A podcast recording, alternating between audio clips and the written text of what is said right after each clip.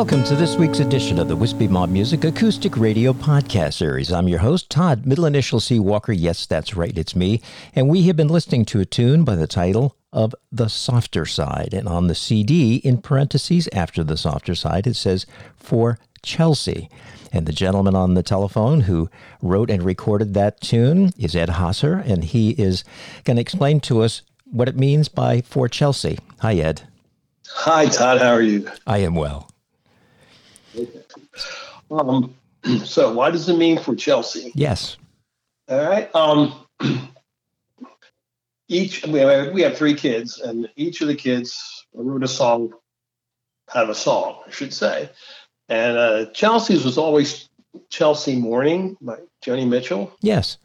And um, but her two brothers, an older brother and a younger brother, um, had songs that I had written, but I said, but I can't improve on Chelsea Morning. So that was always her song. But she decided she really wanted, we call it sibling parody. she wanted, she wanted a song that I wrote because her brothers had a song that I wrote. and so as it turned out, um, um, I put something together and it fit into her, um, actually her 29th birthday as it came, as it turns out. But we had seen, um, she likes the movie. Uh, what's it? Love Actually, and there's a Joni Mitchell song, song in there called "Both Sides Now." And um, Chelsea Morning's kind of a you know the raucous side of things, and um, so I said, let me try something doing the softer side, uh, keying off that "Both Sides Now" thing. So um, I just happened to sit down and was fooling around, and it's an open G tuning and um, something came out. and after a few weeks, I was able to actually put it together and get it to her in time for her birthday.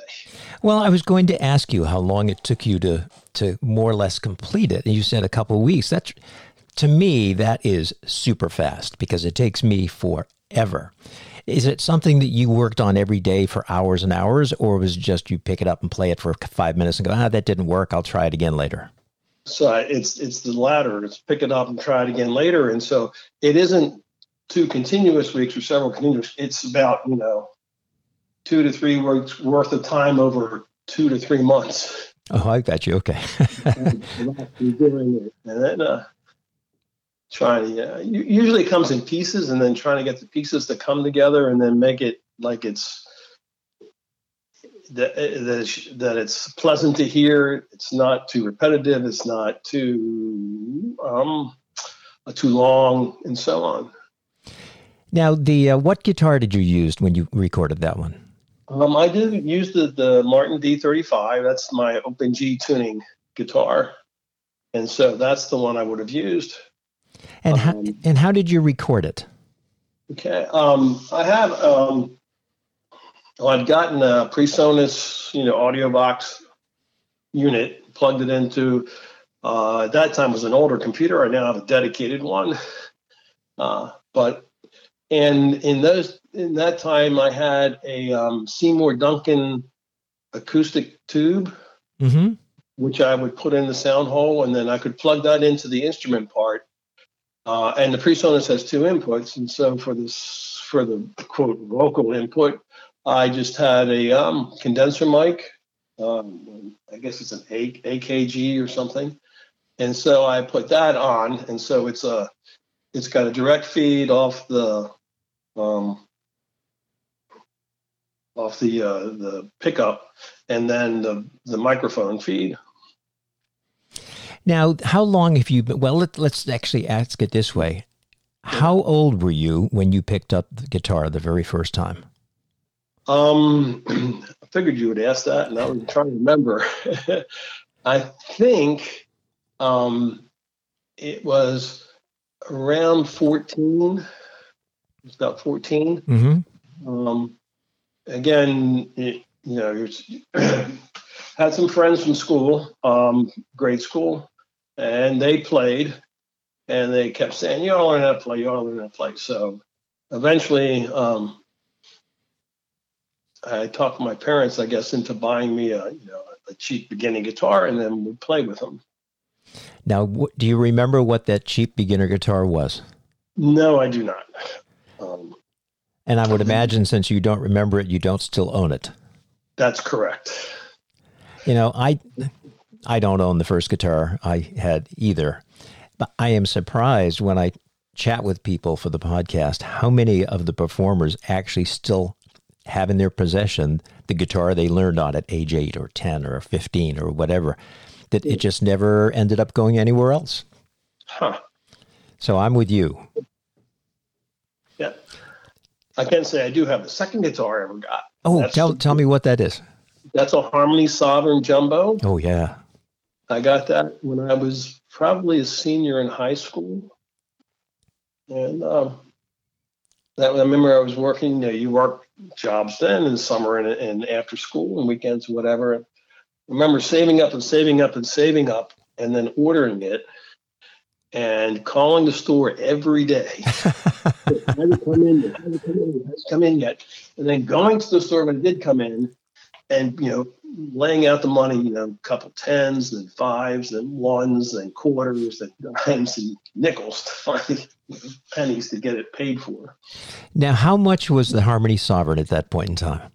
I think um, uh, I was looking that up, and uh, I think it was around sixty dollars, sixty-five dollars, something like that. Is isn't isn't that amazing when you compare it to what we can purchase today? Now, having guitars come from overseas, uh, mainly from Korea or China or Indonesia, the mm-hmm. prices have come down, and they make some outstanding um, instruments, as you as you well know. Mm-hmm. But the Harmony Harmony Sovereign at that point in time, I mean, John Sebastian played a Harmony Sovereign. Many people did, and that was their main guitar. And yet today, when we think of it, it's like, oh, yeah, that was a cheap guitar. But it really was almost state of the art at the time. Mm-hmm. It was for me the, the entry level of a quote good guitar. Mm-hmm. In those time, in those days, it was you know Epiphones or Gibsons or certainly Martins, you know, Guilds, um, but they were much more expensive. So, but the harmony was just you know, sounded great and it was affordable. Now, is it still in good condition, or is it a guitar that you just take out and look at once in a while? Uh, I have it. Um, it's not in the great condition. The, uh, the, the, you know, the finish is gone from where Mm-hmm. Um, the um, the guitar always had a problem with uh, the action being too high. In fact, th- what they did is they actually told when I first got it, I was saying, "Hey, you got to do something about this." And it actually has no, um, you know, the plastic bridge piece that all the strings go over. Yeah. Has, there is no plastic piece. What it is is a, is a piece of metal bar. And that brought the action down enough that I could play it without bleeding my, getting my fingers bloody. and, uh, and so there, it's, it's been it's been repaired a couple of times, unglued. The bridge, the saddle piece came unglued. The pick guard came unglued and they repaired it. And it probably needs you know, a, a head reset or, or, a neck reset or something. But well, it, it's it's not alone. The um, my go-to repair fellow over in Percival, um, mm-hmm. Marty Fair from Fair Built Guitars. I asked him one time because he repairs any guitars. He's a Martin, you know, certified Martin repair technician. Right. And I said, What brand is the one you have to do the most repairs on? He says, Oh, that's easy. It's Martin. I said, Well, what kind of stuff do you have to do? He says, Well, the worst years for Martins were the 1970s. And, you know, to me, I think I purchased my Martin. I had a D28, which I never should have sold, but at the time I sold it because it was kind of the thing to do in order to buy another one. And, uh, but mine was, I think, a 1968 or 1969. So, but I remember having little intonation problems, which is the main problem with many of the 1970s ones. But he, he would say, you know, I do lots and lots of neck resets. So that's a common problem with older guitars. The wood just expands and contracts and moves over time, and that's just what ends up happening. So the harmony's not alone. Yeah. Yeah. I thought about, you know, should I get it repaired? It's like chances are the cost would be so much that I don't have that much of an emotional attachment to it. Mm-hmm. So, how long did you play that one before you transitioned into uh, another one? Um, I had that one until see if I got that in '68, in seven years, because I got the first Martin, which I still have, in 1975. Um, that was out. had finished college, was in the workplace for a couple years, and had saved enough money to, you know, after the car and everything, to mm-hmm. to, to buy the guitar. Well, that leads me to a question. Where, where did you grow grow up? Baltimore. I was the um, first in my family to be born in the Baltimore area and the only one left, I like to say. and the, uh, did you attend college in the Baltimore area as well? No, I did not. Um, I actually went to Manhattan College in uh, New York City. It's mm-hmm. actually in Bronx. And what did you study? Uh, I'm electrical engineering. Oh, okay. And that's your that was your career until um, retirement. Uh, pretty much. Yep. Um, I uh, actually had a it was a special course because I was interested in software and like the software was done in the mathematics department, so they put a special program together for me.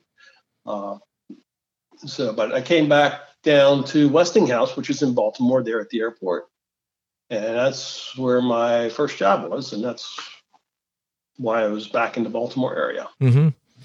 And you've only recently, I think, moved to the Frederick area, haven't you?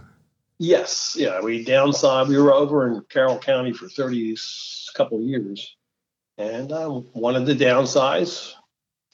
And since I was retired and um, looked around the East Coast, uh, Asheville, Greenville, South Carolina, uh, Eastern Tennessee. There's some really beautiful country over there. And, um, and we ended up settling in on Frederick. Now, was there something that you liked about Frederick that you didn't see in like Eastern Tennessee or the Carolinas? Yeah, um, actually, put together kind of a set of criteria first from our travels that said, you know, if there's a city that's the county seat, that's got a college of some sort in it, and has roughly 30,000 30, plus people in that range, 30 up to 100 or so, um, that that's a, a happening place. And we wanted to be in town. We wanted to be able to walk places. And so that's what that's what we were looking for um, around. And um, we had been coming to Frederick. Uh, interesting enough, uh, you know Brewers Alley and sure. And Phil Bowers. Oh yes, absolutely.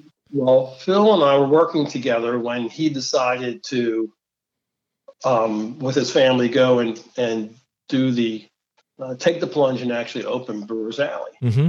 And so, you know, we with the kids would often come to eat there. It was, it was it was good. The first year they had the best root beer. The kids loved it.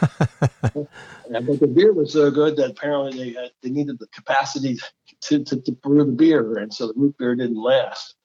Um, but we had been coming, and so we liked Frederick.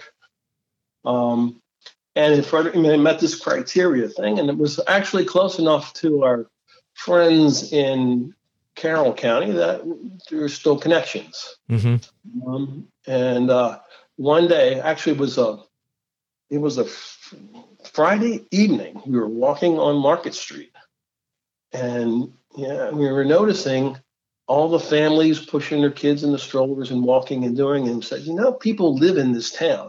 They don't work here and then go home and so it's dead at night. Mm-hmm. People live in the town. I said, this is great. So we decided to start looking around and see what we could find. Well, the, the way I have got to know you, and it wasn't until we had a chance several weeks ago to sit down and chat for, for a couple hours at the Gravel and Grind Coffee House, that uh, I actually had more than "Hi Ed, how are you?" You know, do you need a mic or what do you need for the open mics? But that's how I got to know you because you are a very avid open mic attendee and performer.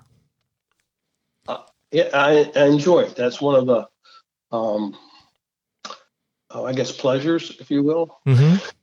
of being retired. And I mean, since I so I played the whole the whole period.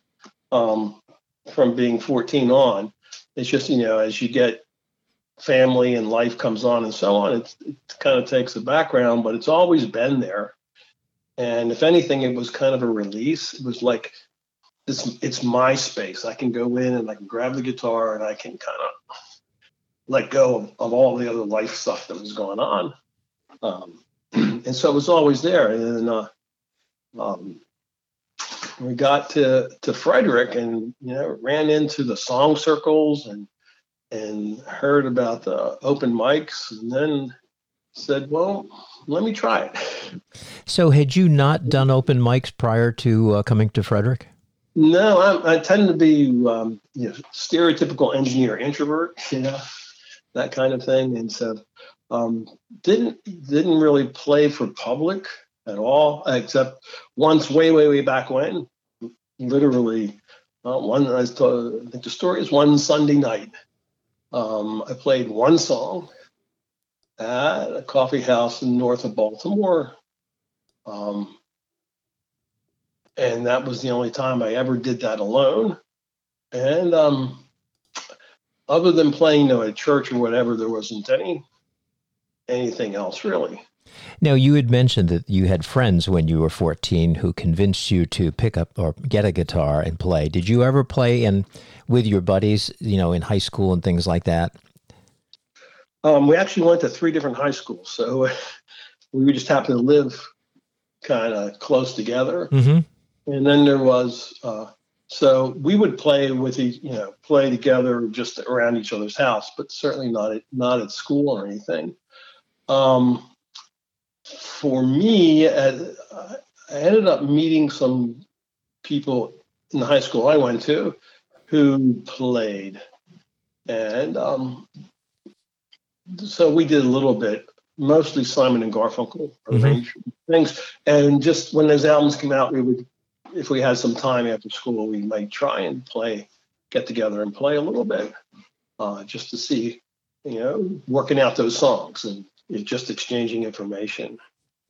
Now, have you all always been primarily because when I hear you play, you and most of the sound files we're going to be hearing today, you finger style or finger pick. Um, have you always been a, a, finger picker, or did you strum at some point and just kind of mix things up? Well, you, know, you always start off strumming, um, and so it was basically strumming, and then um, the group. Uh, th- there's a, a, scouting connection behind all this too. And My friends um, were in scouting, and they met, and I was literally a teenager when they kind of convinced me to go in. But uh, there was a banjo player there that was really the the leader of the of the gang, and uh, he actually had a Vega long neck, original one. Wow. Um, you know that one. And so obviously, you know, the banjo's got a fingering style to it, and so so there's always that going on. And then around that time, I think. Um, um, Freight Train, the song came out, you know. Mm-hmm. So everybody had to learn how to finger pick Freight Train because that was the thing you did. And, and between that and Paul Simon, started getting into some trying to finger pick. Now, now when you play instrumentally, finger pick, mm-hmm. do do you read tablature or notes, or do you do it purely by ear?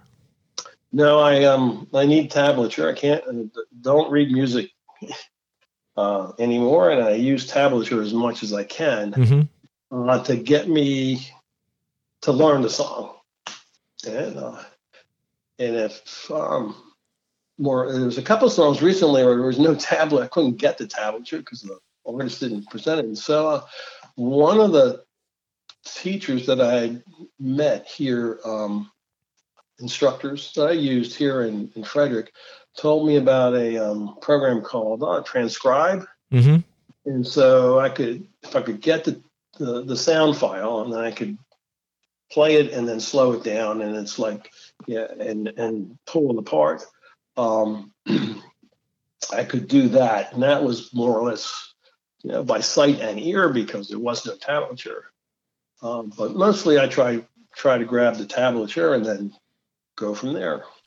But on your own pieces, like the softer side, and then uh, we have one that we're going to play, maybe not the entirety of it, called Goofing Off with Major Seven.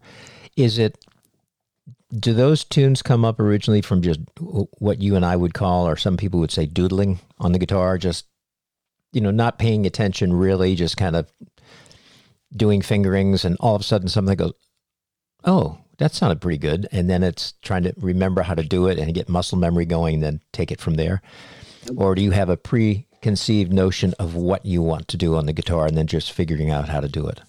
No, it's the first. It's definitely you know, doodling around or whatever, and suddenly something happens, and hope you can remember to recreate it, and and then uh, keep it around, and then um, see if see if something doesn't gel.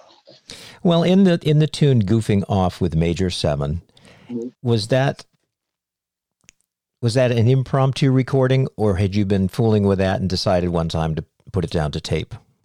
Um. that was that song was probably from the early 70s mid 70s something like that. Mm-hmm. that's when i put it together.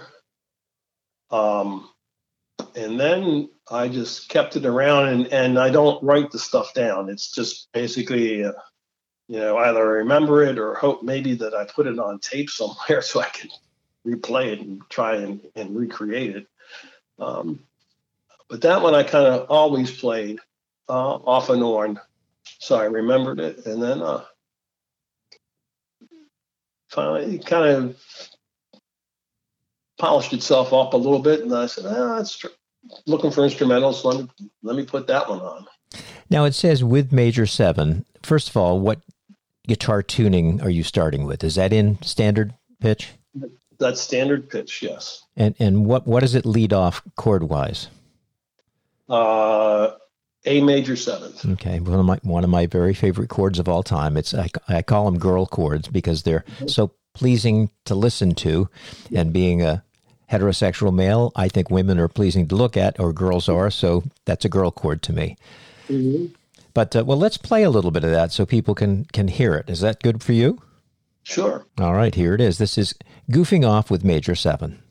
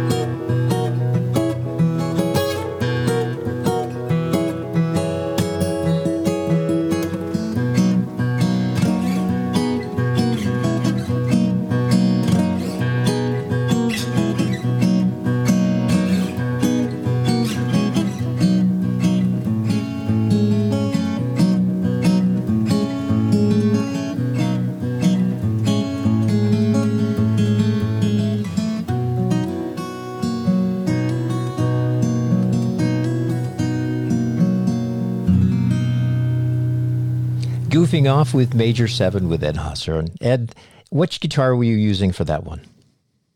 Oh, that's a good question. Um,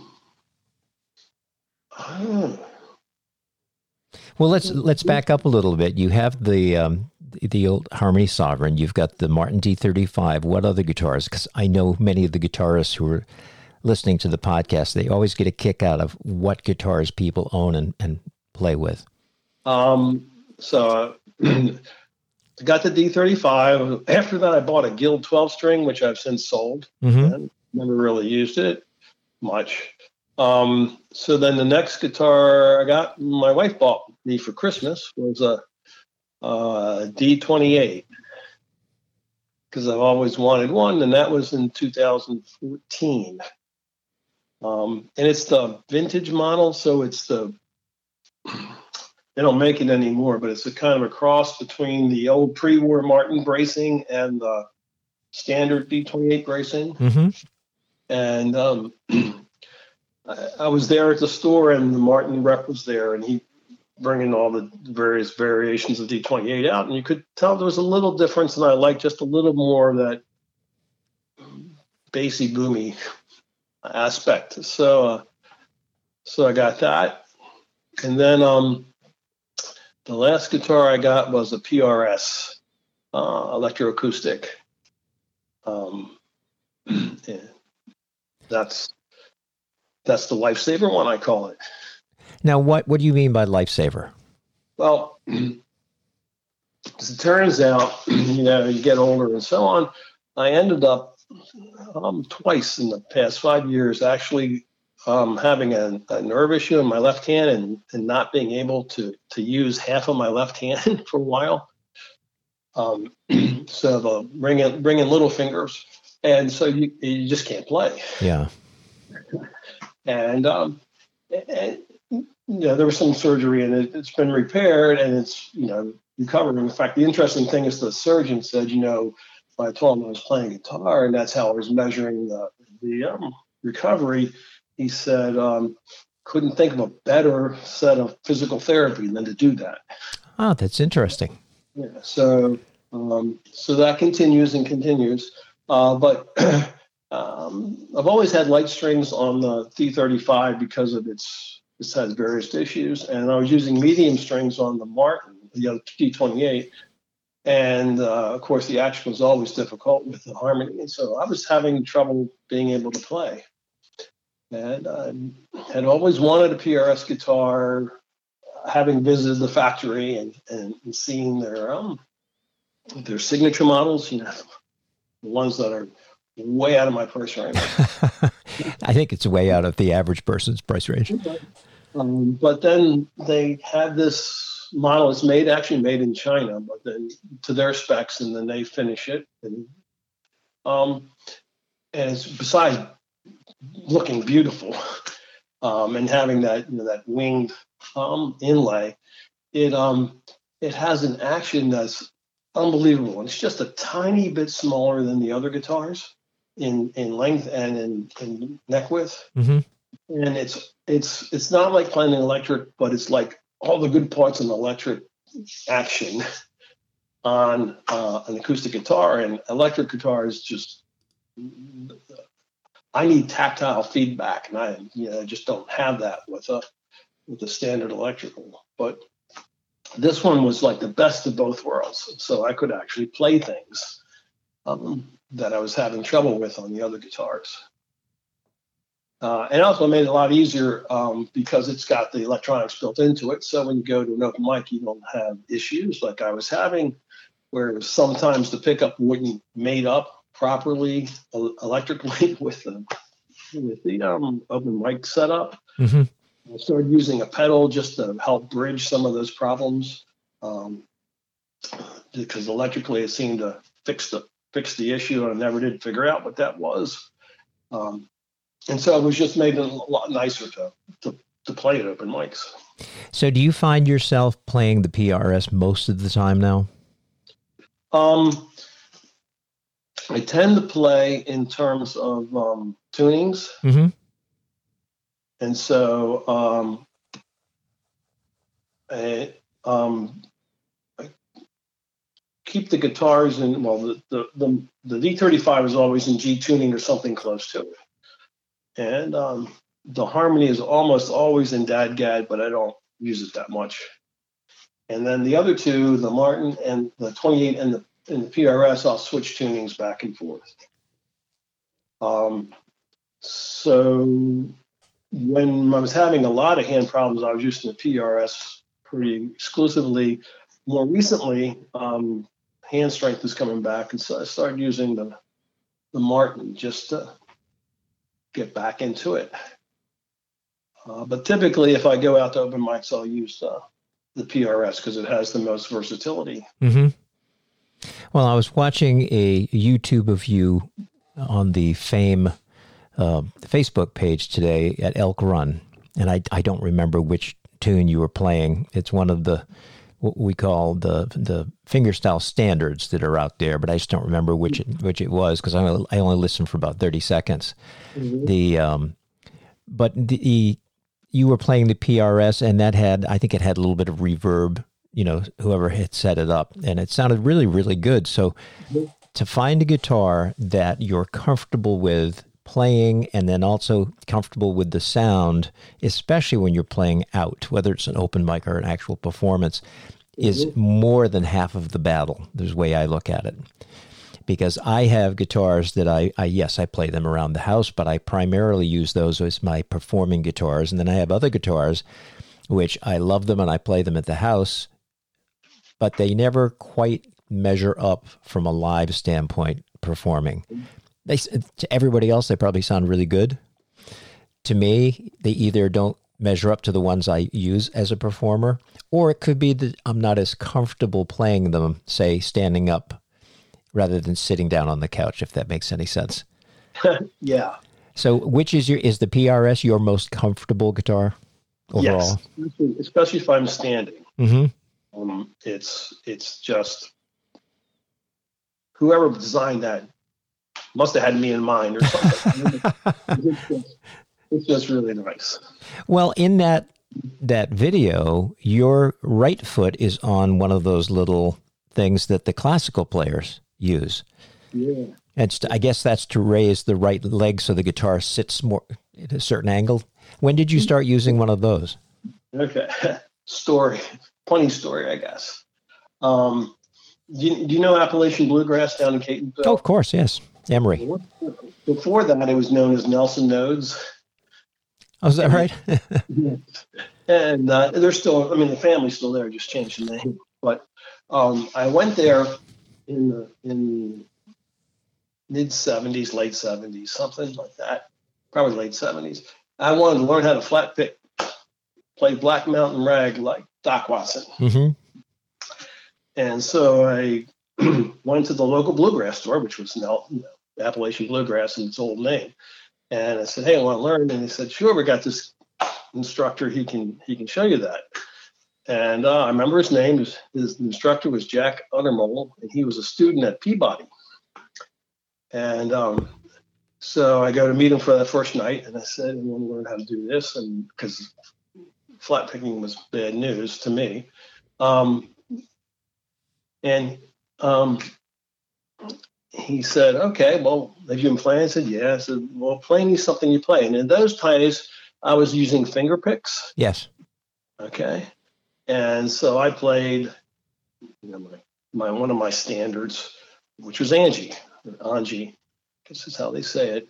And uh, thinking uh, he was going to be yelling at me about my lazy, lousy left hand. And, you know, so I played it and he kind of looked and said, hmm, we need to do something about your right hand. and so instead of coming out of that first lesson with a, you know, a how to flat pick in the Doc Watson style, I ended up coming out with um, Christopher Parkening's Classical Guitar Method, Book One. Huh. And um, I forgot to. I still have that that guitar, by the way it sits and gathers dust because I don't play it at all anymore. Um, and so when I so I started playing, that's where the foot foot stand comes from. Of course, I use it on the wrong foot now than what typically would do. Um, but I still had it, and um, I used it. That's where it comes from, and I, it helps me with the um, holding the guitar in the current styles. Um, but that that classical music thing, just you know, got rid of those finger picks and never had them again. That was just wonderful learning how to how to pick.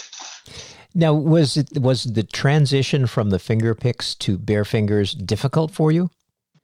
Um, well, first of all, you had to learn how to trim your nails and shape them and all that good stuff. Mm-hmm. Um, but after that, it wasn't so bad. Um, one, that was about the only hard part. Um, he has some great exercises for how to do it, and and what that classical also did was added a third finger. I mean, typically to there I just played thumb and two fingers, and so classical added the third finger, and that makes a big difference in in being able to do things. Um, so, uh, so did so he did he eventually teach you how to flat pick, or did that kind of go go away? No, no, no. We ended up. I was ended up doing classical guitar lessons uh, for a while, and then um, after I retired, um, before we moved here to Frederick, I went back to Appalachian bluegrass and spent a couple of years uh, trying to learn how to flat pick. Um, I wanted to play a song. I'd heard Beppe Gambetta play, and there was a song I wanted to do for a kid's wedding, and uh, which uses a, a, flat pick. And uh, so I said, "Hey, teach me to." I went back there, and um, great, great teacher, Charles Rowe, and uh, you know, help me get this song down, and then. But in the meantime, let me go back and, and try and recover pick up from where I left off however many years before of learning how to flat pick. So I tried that for a couple years, um, and I've decided that that's not my style. It just didn't didn't jive. Well, I'm I'm with you. You know, I I respect and I'm awed by people who can do it. And I, I know yeah. many people locally who do it actually very, very well. And of course, we see YouTubes of the, the masters at it. Yeah. But it's, I, I'm with you. It just, I don't know if it's a dexterity issue with the way I, you know, with my right hand or whether I just don't get it. But I have difficulty with that. So it's, it, it just doesn't work for me. So I'm with you. Yeah. I mean, to me, I, somebody says, well, play a little lead guitar type things. And so I, I have no affinity for that. Mm-hmm. Can't do it. And so flat picking, I guess, is kind of along the same same vein. It's that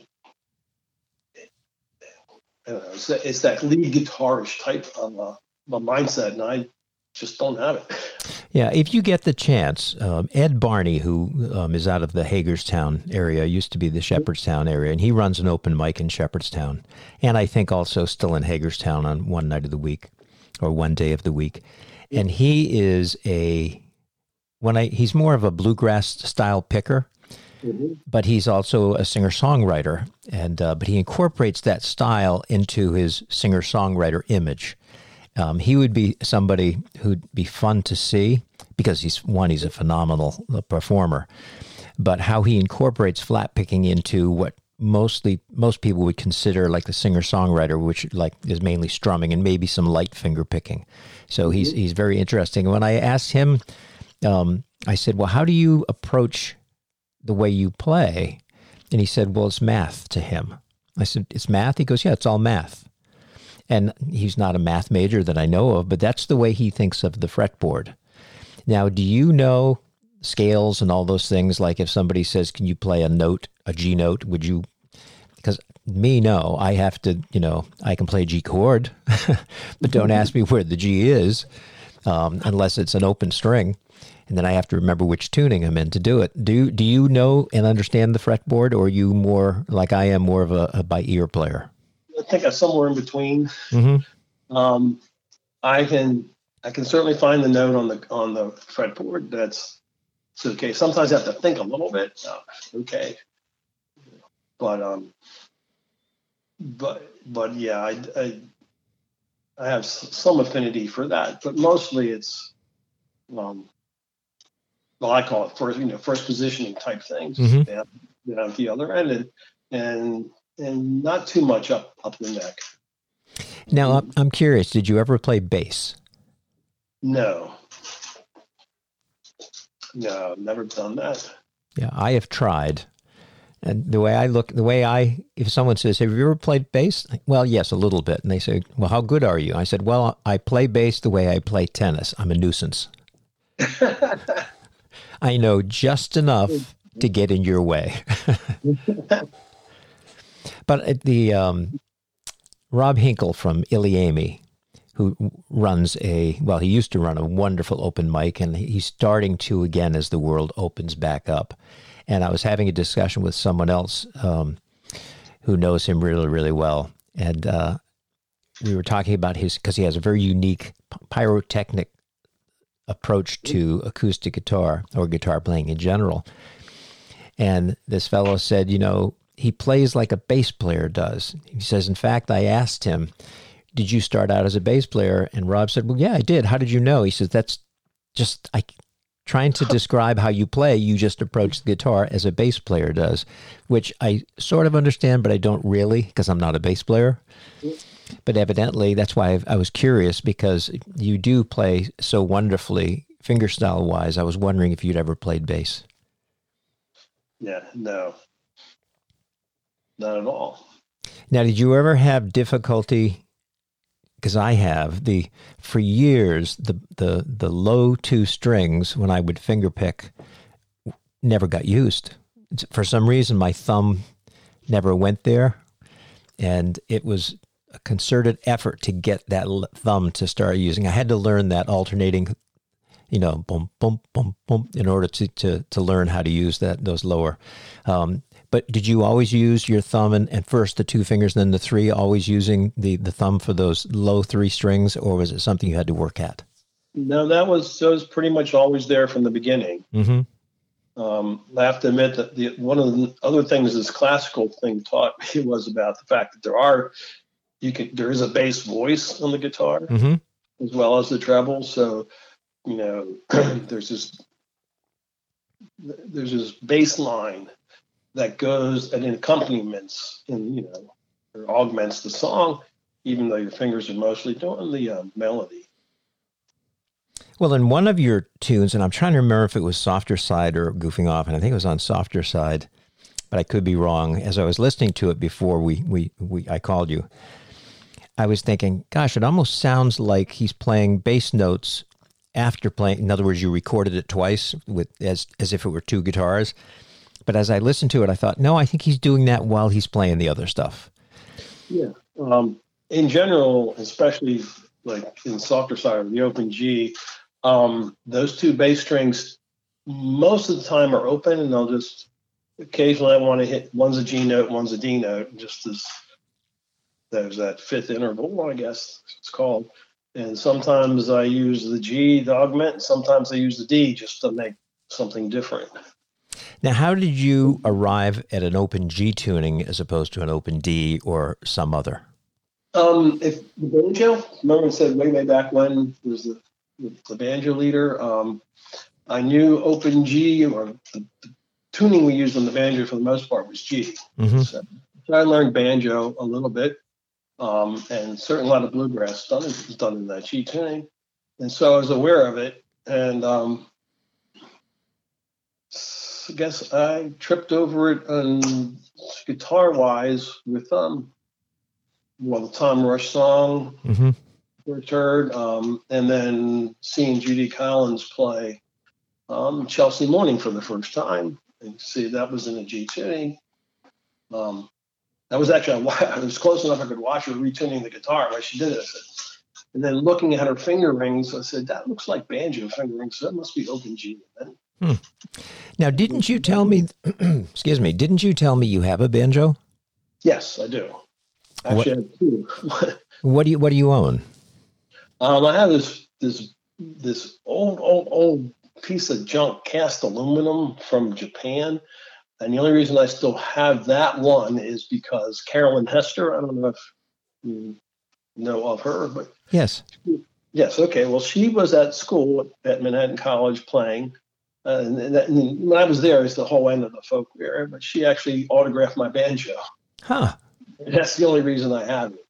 Um, and then um, as I again retired and was learning banjo, I've always liked open back, uh, you know, old tunes, and old timey stuff, and um, like to use what you, you call frailing. I guess everybody calls it claw hammer mm-hmm. in general.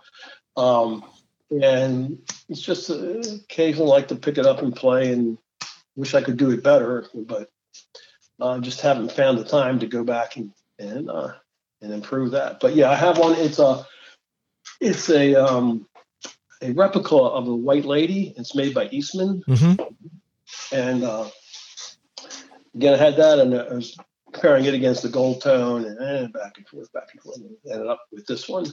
And it's kind of neat because it's it's the Whyte Laydie was a transitional, so it has a um, a, a bell ring in it, like the bluegrass banjos do, but it's open back, so it, it can be it can be loud. well, most of the mid to high end Eastmans I've either owned or played sound really astoundingly good for the, the, the what you pay for them. Yeah. And I had looked because I have a Deering Good Time banjo five string. The in it and it's more than fine for what little I can play on it. Although mm-hmm. what I don't like because banjos to me were always dark wood and the good time is is maple, so it's blonde wood, and it just to me it just doesn't look like a banjo. So I was a couple years ago. I was I was uh, perusing the internet for different you know affordable five string banjos, and the one that really kind of struck me was the one you own from Eastman. And but I never pulled the trigger because I kept thinking, you know, you know, I could spend this amount on a banjo that I'm going to play maybe once or twice a year, or I could take that same amount and put it into a guitar that I play all the time. Yeah. So, what led you to purchasing the Eastman? Um, like I said, I was I um, was hoping in retirement to, to pursue the the banjo again, and um, was looking for an open back banjo, and that was again, like I said, affordable, um, and was decent, and um, basically came down to two in the in the price range. It was you know this one and, and um, pretty sure it was a gold tone, that, and it's it's enough years ago I don't totally remember. But I was just between the two of them going back and forth, back and forth, and said, "Nah, I think I kind of like this one better, just a little better." Now, did you um, purchase it mail order, or did you purchase it, say, at Appalachian Bluegrass? No, I was at Appalachian Bluegrass. I mean, I, they were all the instruments were there to try. So, yeah, in fact, uh, I actually had a, uh, I had bought a um, bluegrass style banjo, you know, with the resonator and all that, and um, decided I really that really wasn't going to work for me, and so they actually just traded it in with those guys to to buy the uh, the open back. Now, when you play the open back, your Eastman, do you just play it as the way you purchase it, or because some people stuff like a pillowcase or a little uh, cushion or something between the brace and the head to kind of mute the sound? What do you do? I have a state of the art volume control, which is pristine, unused diaper.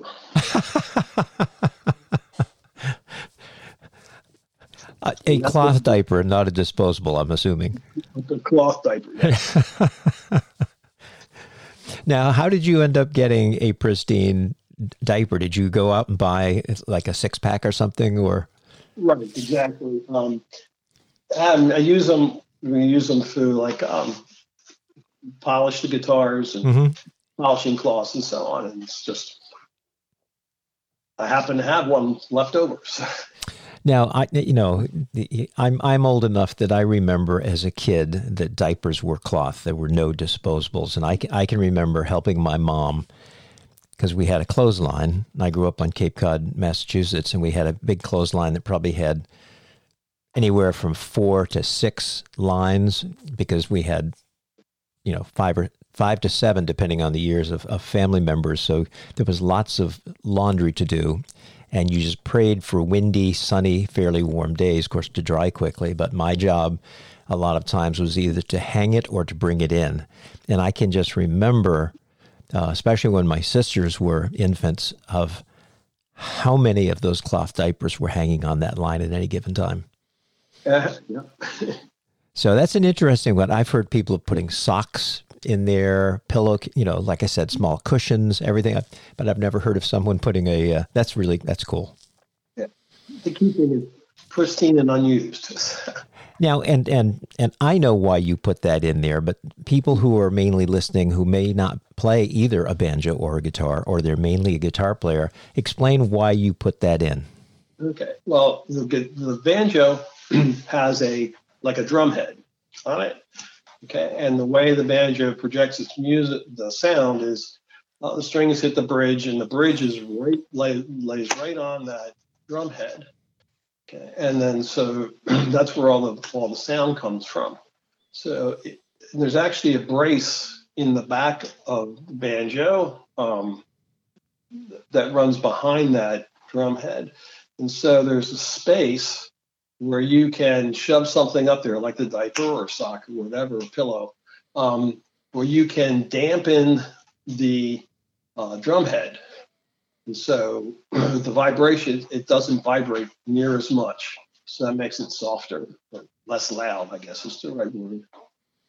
So you use it mainly the way I used to when I, the one time I purchased a drum set back in the 19, gosh, this was probably the early 1970s it was a very cheap drum set, but I lived in an apartment where you couldn't make a lot of noise, and so I would put towels over the drum heads to mute the sound. So I'm mm-hmm. I'm assuming that you're dampening the sound to make it less volume. Is that right? That's correct. Yes. It's just it's so again because of that that um, bell ring mm-hmm.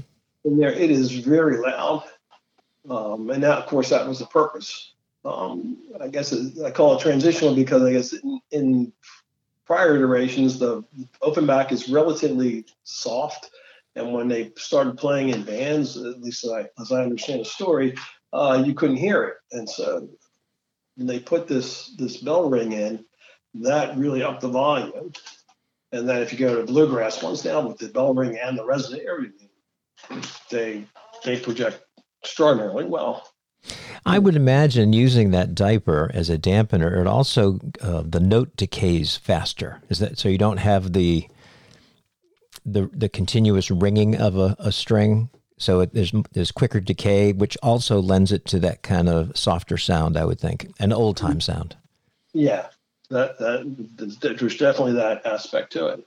Now, did you find it difficult to learn the claw hammer or the you know frailing style? Apparently, judging from some of the workshops I've been to, I, I, I didn't find it difficult to learn it. Apparently, I didn't learn it well, correctly. uh, but um, no, it's. I mean, it's so. It's, just, it's you know, you only got to count to four to play it. and you know, when if you look at it, you know, it's it's one, two, three, four. One, you pick a note. Two, you do nothing. Three, you strum and four, you play that funny string with your thumb. And so, you know, three quarters of the of the, of the style is is is the same for every song, hmm. and twenty five percent of it's doing nothing in the basic note, you know, the basic strum. And so, um, so I found it okay, and I guess using my my nail, I use my middle finger I've always used that. And so between that and um, then switching to guitar with using the finger picks, it all just fit. Now, have you played your banjo in an open mic? Uh, yes. Once at the when Dublin Roasters was there, I mm-hmm. wanted to play that day, and I nothing was working on the guitar for me, and I hate doing things over and over again. You know, like play different songs when I go to the open mics. Is uh, I said I can't do this, so I uh, went way went way way way back and um, there's a song Shady Grove, Mm-hmm. traditional song, and I have a guitar arrangement of it in in DADGAD. And uh, I said, um, I first learned this song on the banjo. I pulled pulled the banjo out and did uh, Shady Grove on it, and then um, Greenland whale fisheries, and uh, and then I said, when, here's how when it went from the band, the Shady Grove went from banjo to guitar. Something happened and it changed, and here's the, what it sounds like on the guitar. Now, when you perform for open mics, and we're taping this on April the 4th, and you're going to be doing the, I guess it's the Idiom Brewery open mic tomorrow. That's what I'm planning. Okay. Now, because you said you don't like to repeat songs. hmm So, how do you go about choosing? Because I'm assuming it's two songs. That's generally open mics. Once in a while, if it's not a well attended one, they'll let you do three, but generally it's two. How do you go about choosing which two pieces you're going to perform for, say, tomorrow night? Um, lots of different ways. Um, Idiom is kind of interesting 'cause the first time I went there, I think I just went there to listen, to understand how the how it worked, and this guy was talking about it was a, it was a uh, a young kid who played keyboard, and he was talking about he walked the Appalachian Trail. And I said, hmm, that reminds me of a song that I know there's a connection with the Appalachian Trail. I said, well, if I play that song, then um, there's a couple other ones that I think I would like to try to go with it. It seemed to fit in the same same genre. So that was like just something came up and gave said, here's a suggestion. Um, I actually played the the um, um, Shady Grove one I think last week, uh, and I think I was I was I decided I wanted to play that, and that's in in DADGAD, and I said there was another Beppe song that was also traditional that I had been learning, so let me try that. So kind of put that together. Um, like tomorrow, I was I've never played the D35 there at Idiom, and I wanted to try it. and you know, um, so I was going to play. I'm intending to play uh, actually Chelsea's song and um, one or two others, probably both sides now, the instrumental version, uh, and just kind of like. Is there an inspiration that says, "Let me try this"? Um, or it's like I haven't played these in a while, and usually I have because of the open mic songs in sets of two or three that, that tend to go together. Mm-hmm. And so I keep them on handy just in case, like say, if it's typically two and you get a third one, well, here's this third song that I don't have to retune the whole guitar to play and all that kind of thing. Um, Now, are you a nervous open mic performer? Or, or absolutely, absolutely. Even after all the, these several years of playing, I still get butterflies. Um, it's it's you know you think it'd be over and it's certainly a whole lot less than the first time I ever did it up at Dublin Roasters. I think that was when Dr. Dave asked, "Did you want to?" I said, I, "I can put it up on Facebook Live." It's like, and all this thing. what? yeah. Um, now, as you're as you're playing, because you know, and, and I get butter, I get butterflies. I actually get more nervous in front of other guitar players. Like if I was going to play a brewery or a winery, I'd be a little bit nervous, um, but halfway through the first song, I'm totally fine. At an open mic or a songwriter event where I'm performing and other performers or sitting in the audience listening and watching me, I'm usually nervous as a cat. And I've been playing professionally. Well, I say profession. Well, professionally, since the, gosh, the early 1970s. You would think that after all that time, the nerves would have settled down. They are for a, a performance where I don't know the people, like I said, at a winery or something like that, but in front of other people. But do you find that the butterflies lessen or go away as you get into that first piece, or do they stay for both of them? No, they'll they'll go away. Yeah. Um, in fact, that was one of the lessons. Uh, I, I did a little um, workshop with Beppe, Mm-hmm. and he talked about he says he just got this go-to song. And he says, if I go to a place that I've never been to and I'm not sure what I'm going to do, I know this song cold. So I'll start with that just to settle in. Mm-hmm. And um, and so I kind of use that. I'll use the first song is usually something that I'm very, very comfortable with just to get through. Um, in fact, when I do, I have a, actually a set of two songs that I do for um, my first open mic and the first venue in an open mic. Yeah. And I'll play these two songs because uh, they just happen in the sleep. You know, and I'm aware the fingers, just the muscle memory's all there, and it just plays, and it's. And so I'll use that just to get over that first. Well, I mean that's that's really a great way to improve that first performance, but also to lessen the anxiety. Yeah. Because, like you said, you are most comfortable with those two songs or that song. I'm constantly amazed by people like Beppe um, or, I mean, I use the example of Red Skelton. You remember Red Skelton, the comedian? Sure do. I was talking with my son the other day, and uh, we were talking about nerves and things like that, and getting up to uh, speak publicly. He's an attorney, and he's he has stage fright. He's wonderful when you see him speak, and he looks so at ease, and he's dying a thousand deaths while he's doing it. But I interviewed Art Linkletter for a television show I was co-hosting at one point in time, and I said, "Do you have any, you know, famous friends, people who've been?" And he goes, "Oh, yeah, Red Skelton is a very close friend of mine." He said, "Interesting fact, two facts about Red Skelton."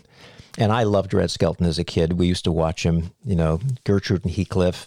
And I, I try to once a year around the 4th of July watch the YouTube of him doing the Pledge of Allegiance. I think everyone should hear him do that. He does it so wonderfully, explains it from his perspective. But Art Linkletter said two things about uh, Red Skelton. He says one, he always he doesn't didn't trust banks, so at any given time he'd have twenty or thirty thousand dollars in cash on him. Ooh. He used to carry it around. The other thing, he said, you know, as comfortable as he is on stage when you see him, he's deathly ill right up until the time he actually steps onto the stage and he's been he'd been performing for you know 50 years plus. Mm-hmm. so it makes me feel a little bit better when i hear stories like that or what you just said so that you know i'm not alone in that so that, that works for me too i i always thought you know like you and other players who've done this for so long kind of go up and do it no hassle it's like it's nice to know there's a little bit of butterflies going on somewhere mm-hmm. Mm-hmm. Well, and, and I don't know if you did sports as a kid, but I remember a coach telling me one time when I was before an event, and I think it was track or it could have been gymnastics. I don't really recall what. And I said, I'm so nervous. And he said, That's a good thing to a point. He mm-hmm. says, Because your your adrenaline is moving and, and so forth. He says, You probably, if you can channel it, you'll perform better than if you just go in lackadaisically. So, so I'm a firm believer in that in live performing, playing guitar and singing. Yeah, that's a good thought. Now, as far as singing, because we're going to finish up our conversation here in a second, the but um, after you and I close off our phone call, I'm going to play the song "Song for Tom," and um, I want to play it for two reasons. One, because people can hear your you singing, because we've just played instrumentals, and I, I based on what I heard in your CDs, which I need to get back to you, you tend to be more uh, an instrumentalist rather than a, a singer. But the other thing about that song is it's almost like it says song for Tom, but it's almost a song for Ed in regard to why you play guitar. If I'm reading the lyrics uh, properly, um, is right. that you talk about how it's your friend and so forth. Is that is that true? Yeah, I think it, it was a double. It, it, had a, ended up having a double purpose. Mm-hmm. As I said, and um, Tom was the one that got me started in the guitar. Obviously, the guitar has been playing has been a big piece of things, but it also was a way of me dealing with the fact that he passed away so unexpectedly. Uh and he was my best friend. I'm from grade school on. Uh, we owned sailboats together, families vacation together. Um, he often, hey, he introduced me to, to my wife. Um, and uh, he got me involved in, in many things. I still we still backpack and hike, and uh, I was involved in scouting for years as a result of, of all that. And so um, so the song was about him, but it was also helping me deal with that that situation. Sure. Well, that that's a wonderful way to uh, to end our conversation and wonderful setup for the song itself. So, Ed, I want to thank you again for joining me on the podcast. I've been wanting to to have you on the podcast for a long time, but of course, in the past two two and a half years, there's been so little we've been able to do. It's been wonderful lately to be able to sit with you out in front of the coffee coffee shop and then uh, to see people again, and it rekindled my interest in in having you on the show. So, thank you so much for doing that. Well, thanks for asking. I, this was definitely a real treat for me.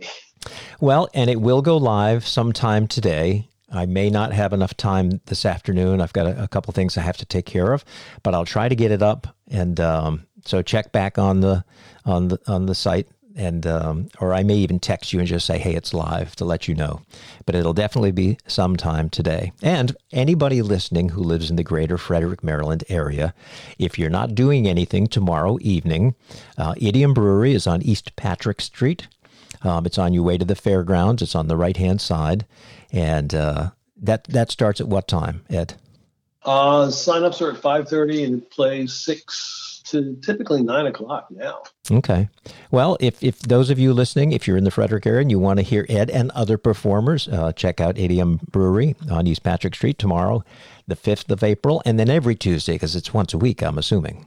Yes. Yeah, and uh, and then of course uh, check the local listings for you know other open mics and, and performances. And again, Ed, thank you so much. We will connect once we finish the show, so I can get these CDs back to you. Okie doke. All right. Well, listen, you have a wonderful rest of your day. You do the same. Thanks so much. Thanks, Ed. Bye bye.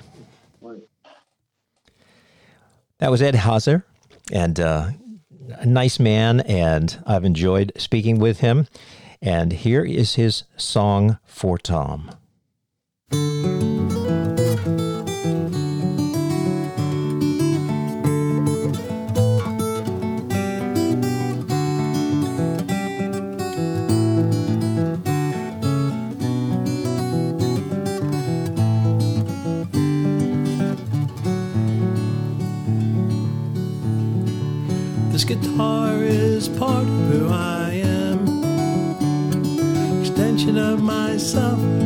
An arm or a hand, connects me to my wife. Others in my life, in joy and in strife, a good old friend. Twas early teenage days as friendship formed. Past high school halls, in and out of college dorms, church groups, new jug bands, hiking trips and backs of vans, forest and in the sand, sun and storm. And kids, they came along. This instrument within also grew and stayed strong. Being born, being raised, celebrations, special days, support in its way continued on. The guitar is part of who I am. Extension of myself, sometimes a good old friend who sparked the start to this big piece of my heart. A gift he did impart, my friend Tom. The song's in memory of him. Tribute to a friendship and a tribute to him who gave us so much, so much, and so willing.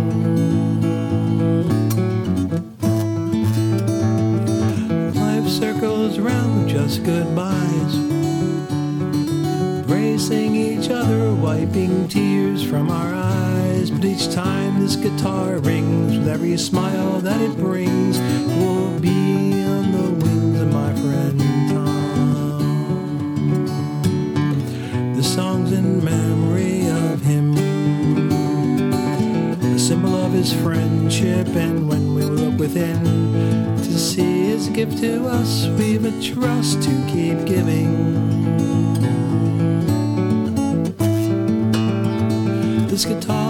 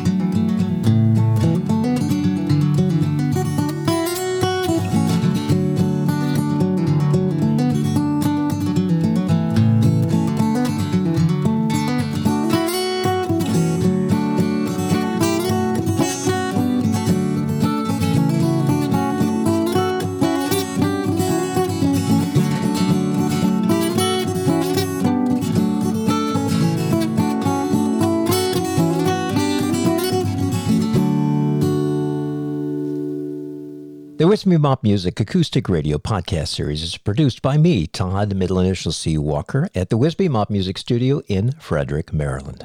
All music on the podcast is played by permission from the artist.